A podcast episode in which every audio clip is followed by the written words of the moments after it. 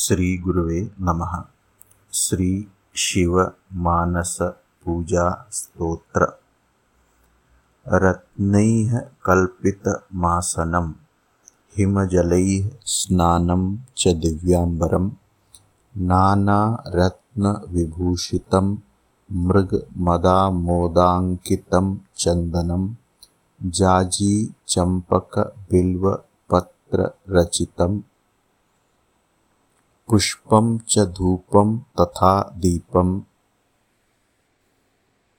देवदयानिधे पशुपते हृत्कल्पितं गृह्यताम् सौवर्णे मणिखण्डरत्नरचिते पात्रे धृतं पायसं भक्ष्यम् पञ्चविधं पयोदधियुतं रम्भाफलं स्वादुदम्। शाकानामयुतं जलं रुचिकरं कर्पूरं खण्डोज्ज्वलम्। ताम्बूलं मनसा मया विरचितं भक्त्या प्रभो स्वीकुरु। छत्रं चामरयोर्युगं व्यजनकं चादर्शकं निर्मलम्।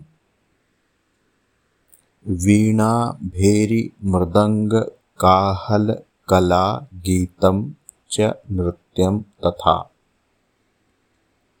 साष्टाङ्गं प्रणतिः स्तुतिर्बहुविधा एतत् समतम् मया सङ्कल्पेन समर्पितं तव विभो पूजां प्रभो। आत्मा त्वं गिरिजामतिसहचराः प्राणाशरीरं ग्रहम्। पूजते विषयोपभोगरचना निद्रा समाधिस्थितिः सञ्चारः पदयोः प्रदक्षिणविधिः। स्तोत्राणि सर्वा गिरो यद्यत् कर्म करोमि तत्तदखिलं शम्भो तवाराधनम्। करचरणकृतं वा कर्म वाक्कायजं वा श्रवणनयनजं वा मानसं वापराधम्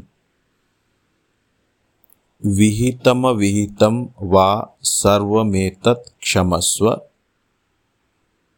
शिव शिवकरुणाब्धे श्रीमहादेव शम्भो। इति श्रीशिवमानसपूजास्तोत्रं सम्पूर्णम्। श्रीगुरुवे नमः